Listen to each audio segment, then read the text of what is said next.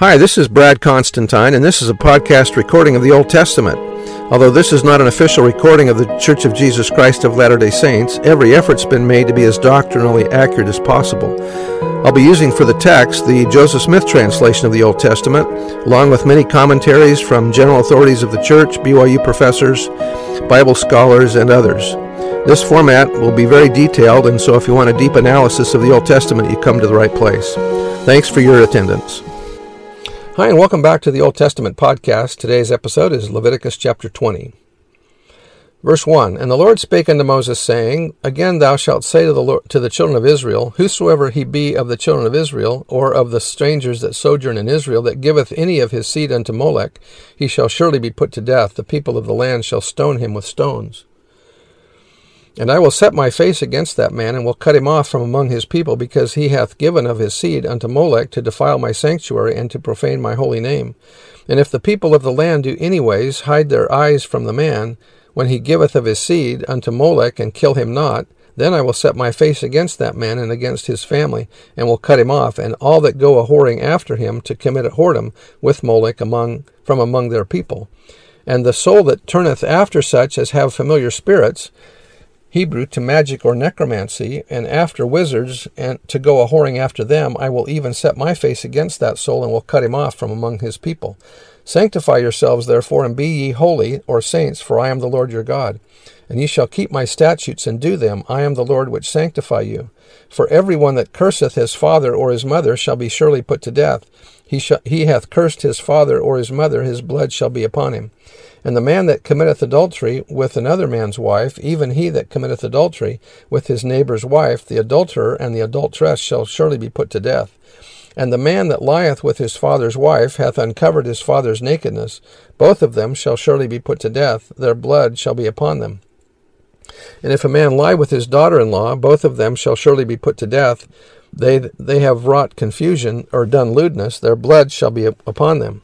If a man also lie with mankind, Hebrew lies with a male as he lieth with a woman, both of them have committed an abomination, they shall surely be put to death, their blood shall be upon them.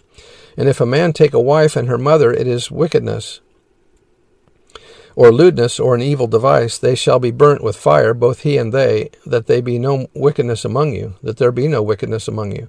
And if a man lie with a beast, he shall surely be put to death, and he and ye shall slay the beast.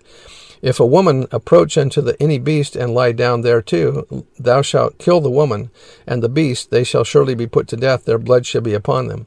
And if a man shall take his sister, his father's daughter, or his mother's daughter, and see her nakedness, and she and she see his nakedness, it is a wicked thing, or a disgrace and they shall be cut off in the sight of their people, publicly excommunicated. He hath uncovered his sister's nakedness; he shall beat, he shall bear his iniquity.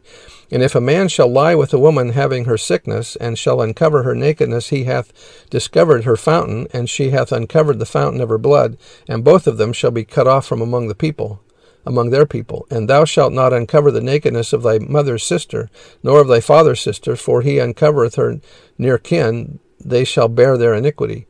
If a man shall lie with his uncle's wife, he hath uncovered her uncle's nakedness, they shall bear their sin, they shall die childless.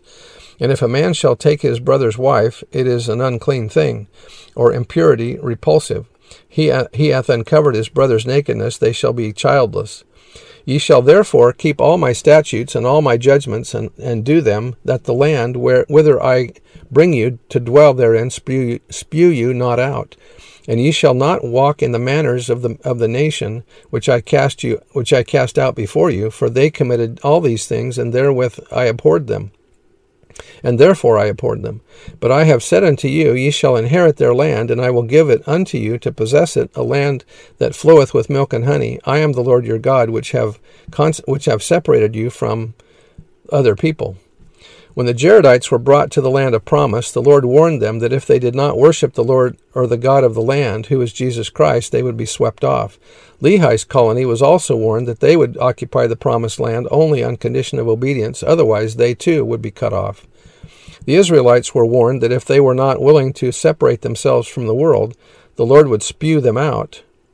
Nephi told his brothers that the only reason Israel was given the land that the Canaanites and the Canaanites were driven out was that the Canaanites had rejected every word of God and they were ripe in iniquity. Because of their extreme wickedness, God required Israel to utterly destroy them. Nephi asked, Do you suppose that our fathers, the Israelites, would have been more choice than they, the Canaanites, if they had been righteous? I say unto you, Nay. The same message was clearly revealed to Israel. The Canaanites were cast out because of their wickedness. Either Israel would remain separated from that wickedness, or they would suffer the same consequences. That was out of the Institute Manual. Verse 25 Ye shall therefore put difference between, or distinguish between, clean beasts and unclean, and between unclean fowls and clean, and ye shall not make your souls abominable by beast, or by fowl, or by any manner of living thing that creepeth on the ground, which I have separated from you as unclean. Hebrew, distinguished you for you as impure. And ye shall be holy unto me, for I, I the Lord, am holy, and have se- and have severed you from other people, or distinguished you from the nations, that ye should be that you should be mine.